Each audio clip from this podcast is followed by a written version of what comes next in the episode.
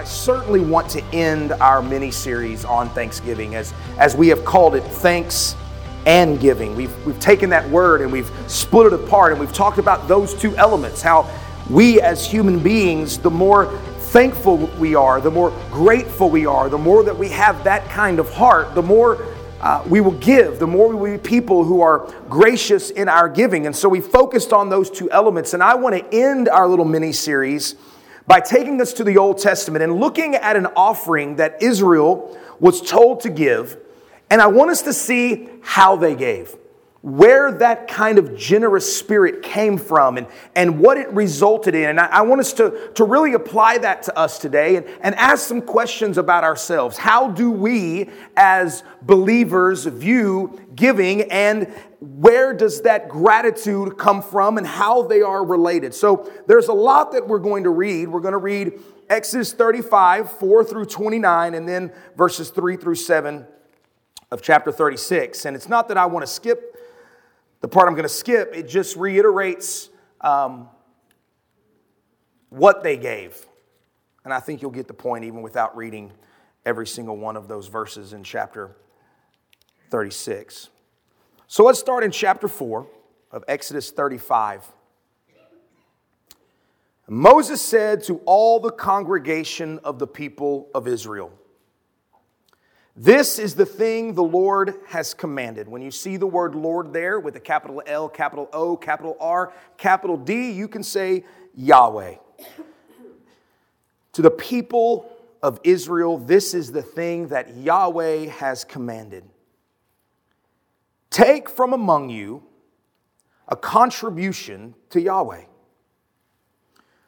Whoever is of generous heart, let him bring Yahweh's contribution gold, silver, and bronze, blue and purple, and scarlet yarns, and fine twined linen, goat's hair, tanned ram skins, and goat skins, acacia wood, oil for the light, spices for the anointing oil and the fragrant incense, and onyx stones, and stones for setting, for the ephod and for the breastpiece. Verse 10 Let every skillful, cra- skillful craftsman among you come and make all that Yahweh has commanded the tabernacle and its tent and its covering, its hooks and its frames, its bars, its pillars, and its bases, the ark with its poles, the mercy seat, and the veil of the screen, the table with its poles and all its utensils, and the bread of the presence, the lampstand also for the light with its utensils and its lamps, and the oil for the light, and the altar of incense with its poles and its anointing oil and its fragrant incense, and the screen for the door at the door of the tabernacle, and the altar of burnt offering for its grating of bronze, its poles and its utensils, the basin and its stand, the hangings of the court, its pillars and its basis, and the screen for the gate of the court, the pegs of the tabernacle, and the pegs of the court and the cords, the finely worked garments for ministering in the holy place, and the holy garments for Aaron and the priest, and the garments of his sons for their service as priest. Then, as the congregation of the people of Israel departed from the presence of Moses, they came, everyone whose heart stirred him, and everyone whose spirit moved him, and brought Yahweh's contribution to be used for the tent of meeting and for all its service and for the holy garments. So they came, both men and women. All who were of a willing heart brought brooches, brooches, sorry, and earrings and signet rings and armlets all sorts of gold objects, every man dedicating an offering of gold to the Lord. And everyone who possessed blue or purple or scarlet yarns or fine linen or goat's hair or tan ram skins and goat skins brought them. Everyone who could make a contribution of silver and bronze brought it as Yahweh's contribution. And everyone who possessed acacia wood of any use in the work brought it. And every skillful woman spun with her hands, and they all brought what they had spun in blue and purple and scarlet yarns and fine twined linen. All the women whose hearts stirred them to use their skill spun the goat's hair. And the leaders brought onyx stones and stones to be set for the ephod, for the breastpiece, and spices and oils for lights and the anointing oil and for the fragrant incense. All the men and women, the people of Israel, whose heart moved them to bring anything for the work that the Lord had commanded by Moses to be done, brought it as a free will offering to the Lord. And then go to chapter 36, verse 3. And they received from Moses all the contribution that the people of Israel had brought for doing the work on the sanctuary they still kept bringing him free will offerings every morning. So that all the craftsmen who were doing every sort of task on the sanctuary came, each from the task he was doing, and said to Moses, The people bring much more than enough for doing the work that the Lord has commanded us to do. So Moses gave command, and word was proclaimed throughout the camp let no man or woman do anything more for the contribution for the sanctuary. So the people were restrained from bringing. For the material they had had was sufficient to do all the work and more. Let's pray before we look at this text. Lord, I come to you and I thank you, God, for everything you have given us. We are a, a people that are blessed beyond measure. Lord, if we were to sit here today and recount all of your blessings, we would never leave. We would be here day after day after day, giving testimony and, and tribute to you for what you have done in our lives. And Lord, we know that as a, a people, as we become thankful, as we recount your blessings, as we, we think about the gracious gifts you have given us, Lord, there's no way we can't be a giving people. There's simply no way that we can't be a people of generosity and graciousness. I pray, Lord, that we would learn this truth in even a deeper way today as we, we look at this text and we break down exactly what has happened in it and what we can learn from it. In Jesus' name we pray. Amen. The First thing I want you to see is that this offering that was given by the people came from the willing. It came from those people who really wanted to do it. Now, we got to remember what this is coming on the heels of, okay? So, Israel has just worshiped the golden calf. Moses is up on Mount Sinai and he is getting the Ten Commandments. He's going to get the rest of the law from Yahweh and he's supposed to come down and deliver that to the people. And when he comes down, Israel has made an idol out of a golden calf and they are worshiping this idol or worshiping through this idol. Either way, they are in rebellion to God. And God, in his graciousness, does not wipe Israel off the face of the earth. It would not have been wrong or harsh or mean for God to say, I'm done with you people. I just brought you out of Egypt. I just parted a sea for you, allowed you to walk on dry ground. I wiped out the Egyptian army and you didn't lift a finger. And as soon as Moses goes away and you've got to wait for any amount of time for instruction, you go into rebellion and idolatry. It would not have been wrong of God to say, I'm done with you. Instead, He graciously grants them repentance and decides to enter into a covenant with them instead of wiping them out. Think about the graciousness that that is. Instead of wiping them out, he instead grants them repentance and then steps into a covenant with these people. That is what is, this story is coming on the heels of that.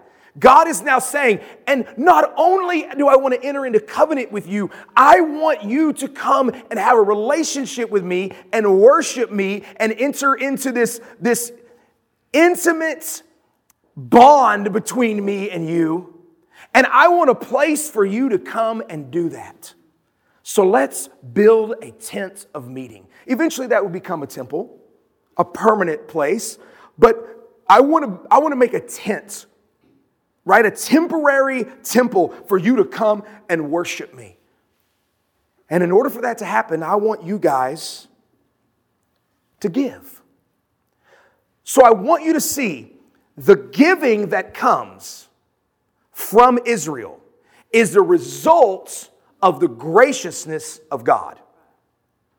They shouldn't even be alive to be able to give. If we just want to be real with it, they shouldn't even be there in order to give. At least just dismiss them and not enter a covenant with them. But they God enters into a covenant with them. So the kindness and the graciousness and the love of God is what moves in them to give. Notice what it says about who gave. In verse 5, it says, Whoever is of generous heart. Verse 21, whoever's heart stirred in him and the Spirit moved in him, and their spirit moved in them. Verse 22, all who had a willing heart. Verse 29, all the men and women, the people of Israel, whose heart moved in them. How in the world did they go from hearts of idolatry to hearts willing to give and moved to give? I would argue it is because of the graciousness of God. God, because as they began to think about how God has just been gracious and giving and loving and kind and generous with them, that as they began to recount that and think about what God has done for them, their hearts got stirred and they became willing to give. Romans chapter 2, verse 4, Paul says, The kindness of God leads us to repentance. And it was this kindness of God, based on the love and grace of God, that moved in these people to give. They didn't scoff at God telling them to give, they didn't give begrudgingly, they gave willingly. There was a zeal to give, there was a passion to give. Verse 20 says, All the congregation and the people of Israel departed from the presence of Moses, and they came. They went from hearing what Moses said needed to be done, they all went right back to their tents, got what was needed, and they started bringing it. Every morning they brought more. Next morning they brought more. The next morning they brought more. This willingness to give, this zeal to give, this passion to give, immediately they want to give but it was the, the thankfulness, the gratitude for what God has done that moved them to give. 2 Corinthians chapter 9 the Lord loves a cheerful giver. Doesn't bless the Lord for us to give begrudgingly. Doesn't glorify him and honor him for us to give being frustrated. So I have to ask this same question of myself and of us Is this the way we give? Do we contemplate the goodness, the kindness, the graciousness, the gifts, and the blessings of God in such a way that it stirs our heart to give?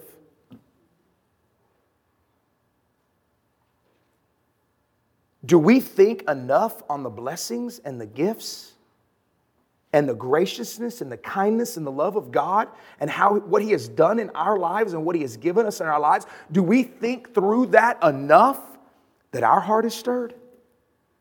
That our hearts become willing? That we desire, we all of a sudden are filled with this passion and zeal to give? I think it's a question that's worth pondering and thinking about. Second thing I want you to see about this offering not only was it an offering of the willing, but this offering was according to ability. It was according to ability. Those who had gold brought gold. Those who had purple and blue and scarlet yarn, guess what they brought? Purple and blue and scarlet yarn. Those who had fine linens or goat hair or tanned ram skins or goat skins brought them. Those who had silver and bronze brought silver and bronze. Those who had acacia wood brought wood. Those who had onyx stones brought stones. Those who had spices and oils and fragrance brought spices and oil and fragrance. God didn't ask them to give what they didn't have. God didn't say, I need you to give what you don't have. He says, give what you have. Give out of the blessings I've given you. If I've given you stuff, then be willing to give that back. Every person gave something, but not everybody gave the same thing.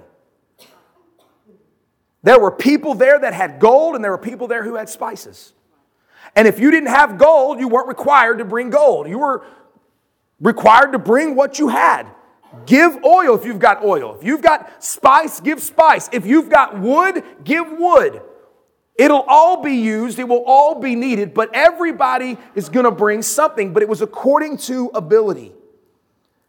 In Deuteronomy chapter 16, verse 17, continuing in the Mosaic law, God says, Every man shall give as he is able according to the blessing of Yahweh, thy God, which he has given you.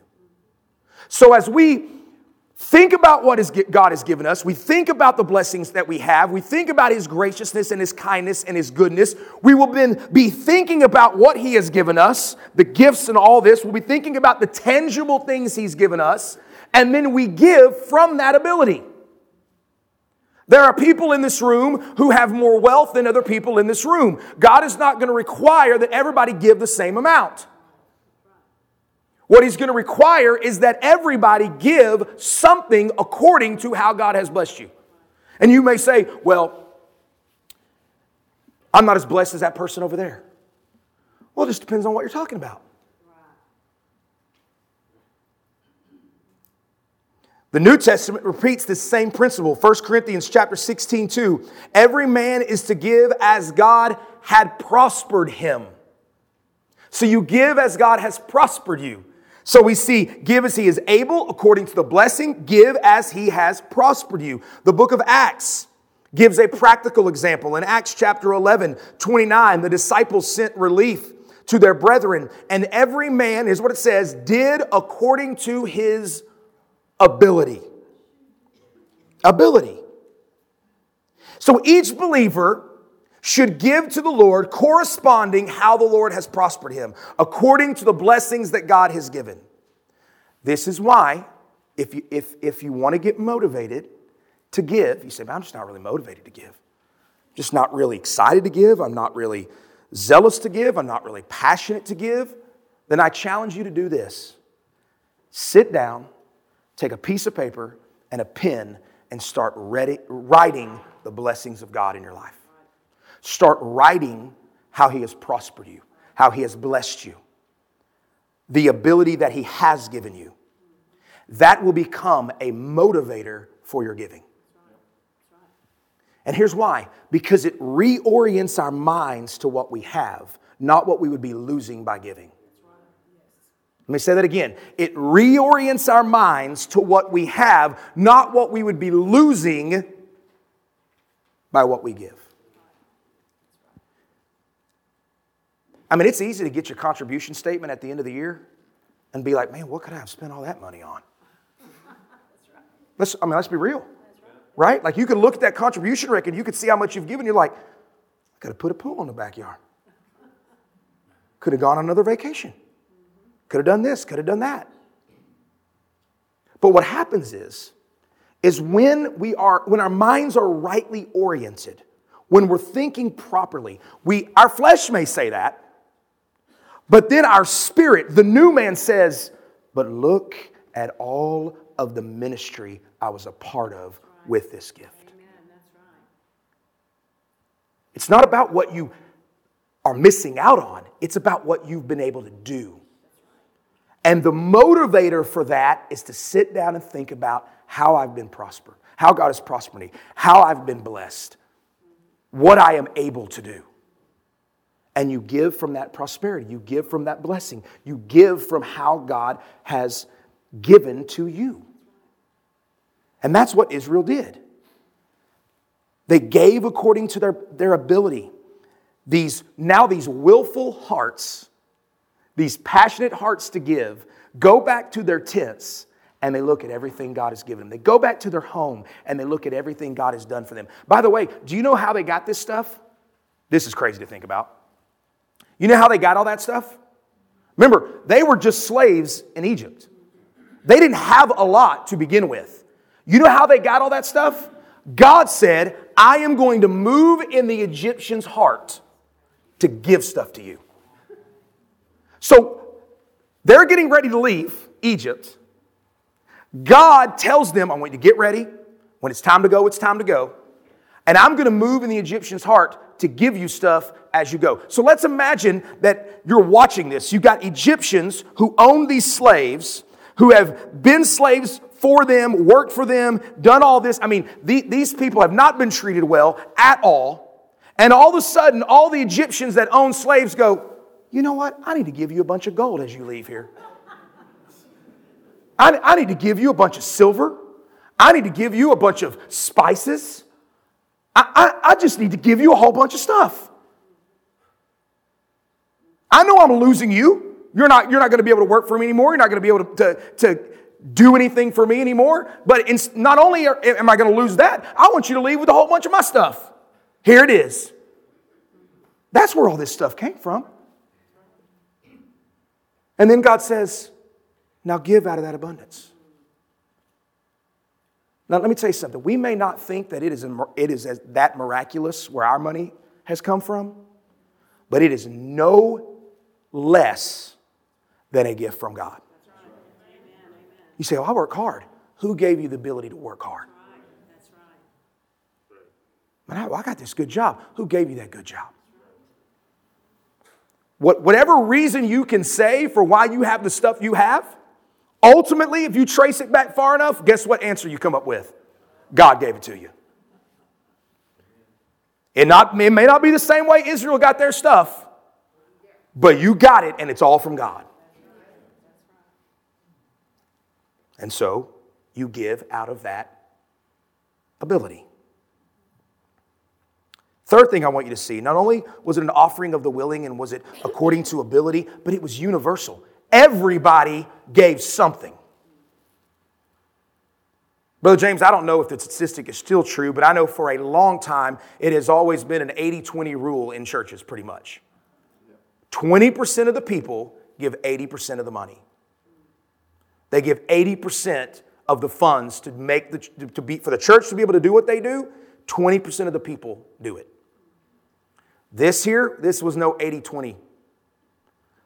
Everybody gave something. Everybody gave something. The princes, the people, the young, the old, the men, and the women, this was a universal offering. Everybody gave something. No one had the attitude that somebody else, it was somebody else's responsibility to give.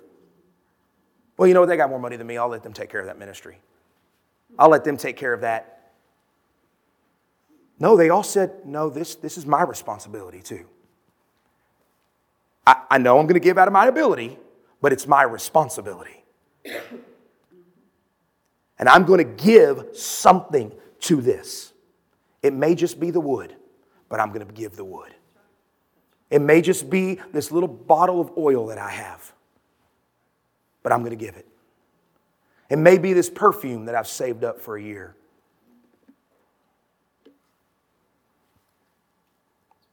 but I'm going to give. They all gave something. Let, let me give you a few reasons why it's important for every one of you to give something. Okay? You say, get, what are the reasons? Neil, I don't have very much. Why should I give a little? It's not going to make that big a difference. Let me give you three reasons why you should give something if you haven't been giving anything. Number one, your money goes where your heart goes. Your money goes where your heart goes. Giving is not just a means to provide the funds for ministry.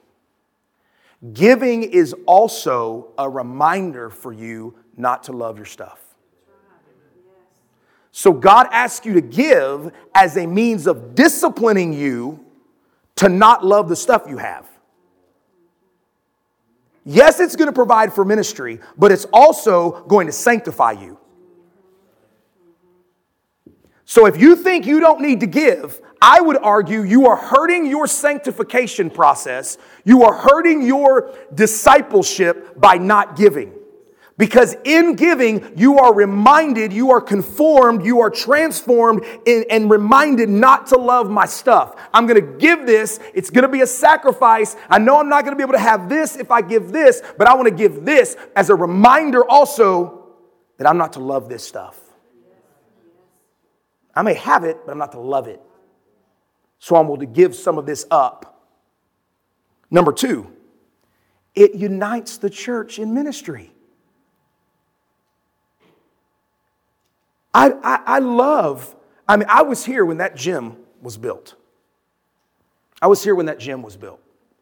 I was here when people bought these chairs. I love to think about that the people that come in here on Sunday morning and worship with me bought a chair like I bought a chair. That's, that's a wonderful thing. I, you're in this like I'm in this. Now, you may have bought a lot more chairs than I did. You may have bought less chairs than I did. But guess what? We bought chairs. We were in this thing together. So now we come in here and we worship, we sit on chairs that we all bought. We're all part of this thing. When Brother Dale comes and he tells us, here's what's going on in, in Mexico, I like to know. I I had a hand in that. And you know what? You had a hand in that. We had a hand in what's going on in Mexico. We have a hand in what's going on in the Czech Republic. We have a hand in what's going on in Shans. We have a hand in what's going on on Wednesday nights. We, we all have a hand in this. And so, if we're all giving according to our ability, it may all be different, but if we're all giving, then there's a unity that we have around the ministry that the church does. And three, there is great pleasure in giving. It's good for you to give. If you're giving properly, then you're excited to give. It's not something that you, you, you have to do. Like, oh gosh, I gotta go write this check to the church. Bless God. Like, we're excited to do it. I get to be a part of the gospel going forth and people being ministered to and discipleship. And I get to be a part of that. I find great pleasure in that. There's this whole idea that somehow religion is supposed to be a burden. That, that having a relationship with Jesus is, and, and maybe it's because, you know, we take up our cross and it's hard and it's difficult and, and, and that's all true. But just because it's hard and difficult doesn't mean you don't find great pleasure in it. Because we know it's good for us and it excites us to be a part how have people died for their faith with a smile on their face?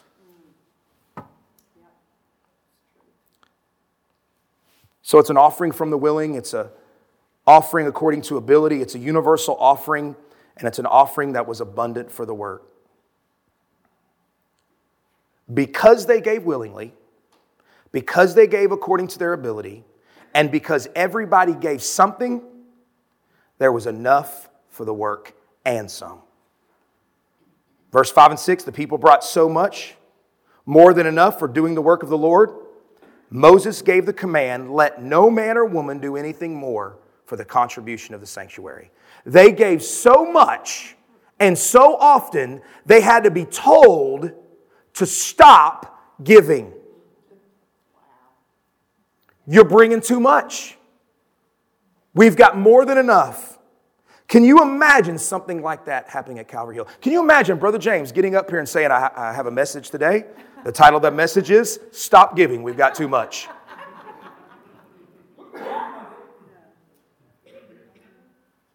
You say, how, how did they get to the place where they had so much? How did they get to the place where they had abundant work for the ministry that God had called them to do? How, how would we, as Calvary Hill, get to the place where we've got money to do anything God calls us to do? How is that possible?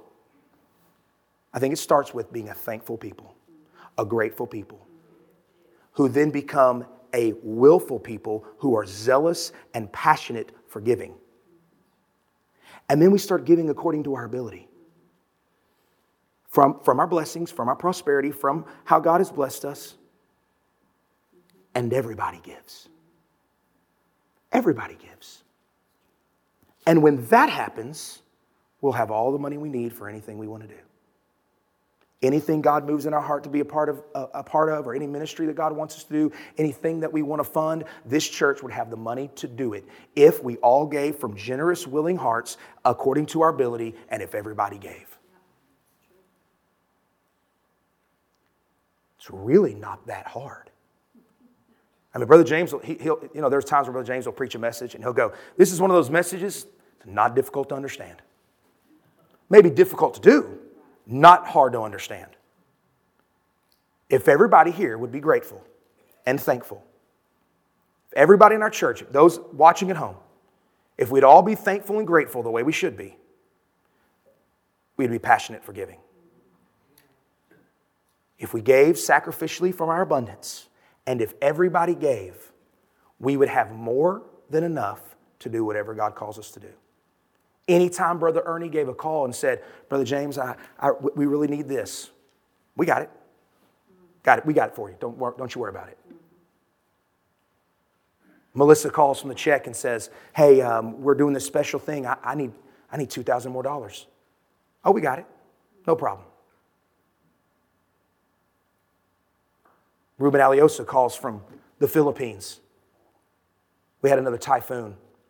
Our churches got wiped out. Our homes got wiped out. We need $10,000. Don't worry about it, Calvary Hill, we got you. And you think, well, there's no way we can do that. If, if we would just do these principles, we would.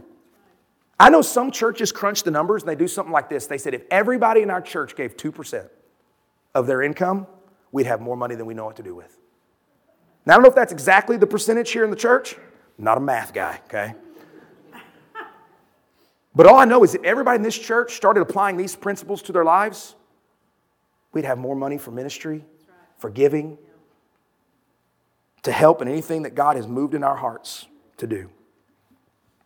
So, where is your heart? Is it full of thanksgiving for what the Lord has given you? Here's the thing I thought about this long and hard, and I, and I typed it up, and then I deleted it, and then I typed it again, and I deleted it. And I'm like, do I want to say it this way? Do I not want to say it this way?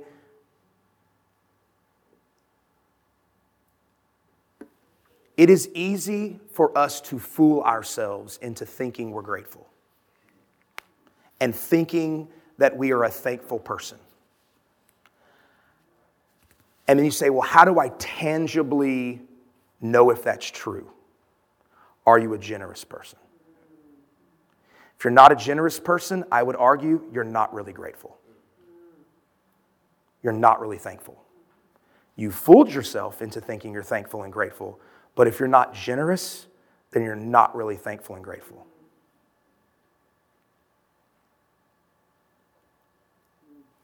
I want to end today with sharing some scientific research that has been done.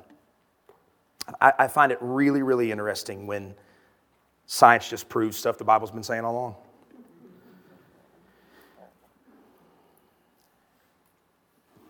Over the past 20 years, two decades, there has been a great deal of research done on gratitude. Like, what? They're doing scientific research on gratitude? Yeah, they're doing scientific research on gratitude. There have been some landmark papers that have been written, one by Robert Emmons, one by Michael McCullough. Other psychologists and neurologists have, have written papers on gratitude and the mind. In recent years, we've learned that there is a deep neurological connection between gratitude and giving. Gratitude and giving share the same pathways in your brain. So, the same parts of your brain that get pleasure out of getting are the same neural pathways that get pleasure out of giving. It literally, the same part of the brain processes both of those things giving and receiving. And here's what's interesting it's connected to another part of the brain that releases the, the, the chemicals for pleasure. And here's what they found that the people who are more grateful for the receiving are also the people who are more generous in the giving. They have scientifically been able to look at our brains and how our brains function, and the people that are more thankful are the people who give more. And they get more pleasure out of both. One of the studies they did is they gave money to two groups of people, and they told them, you can give as little or as much money to charitable organizations over the next three week period. Here's this money. We want you to use it for charitable organizations, but we're not going to make you. Here's the money. Then what they did, the variable, remember they, in, in scientific research, they always have a variable, right? Where one group does one thing that's different than the other group. And so here was the variable. One group every day had to write down their blessings and their, um, the things they were thankful for in a journal every single day. The other group didn't have to do that.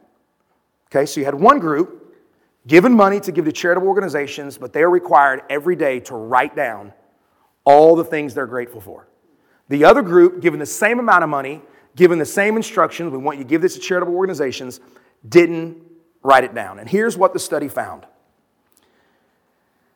that the group that was journaling their gratitude and their blessings received more joy from giving their, their money than the group that didn't.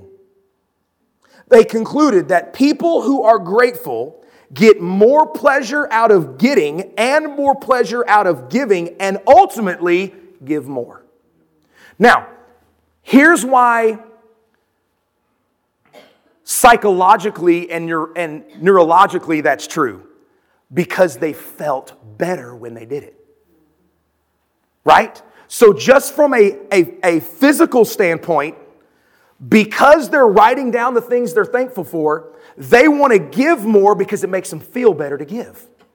It was a pleasure thing, right? It was a pleasure thing. I, I, I love the way this feels that they gave me this money and I'm writing down all the things I'm thankful for and I'm looking at those and I'm like, wow, I am so blessed. This is so wonderful. And I've got this money. And then they gave this money and it, it releases chemicals in their body that makes them feel good. They get pleasure from getting this money. Then the next day they write more down and pleasure from thinking about all of their blessings. And then they're, they, they're excited. Like, I, I want to give more because it feels good to give. And they give more and they get more pleasure. It was a physiological reaction. And this is what they've been studying. They've been studying that I, this is how our brains work. Now, I would argue that there is nothing wrong. That's the way God made us. He made us to find pleasure in getting and giving. This is the way He's designed us. And so when we don't do this, we're actually not living up to the design that God has for us. So, so this idea of thanks and giving, this is not just some spiritual concept that is separated from any kind of physical reality. This is a psychological, spiritual, physical, physiological, neurological, psychological, did I say psychological? Psychological reality in us. We have been made this way in our totality. And when we are stingy, and we're not thankful, and we're not grateful, and we're not generous, we will not find the pleasure that we're supposed to find in life.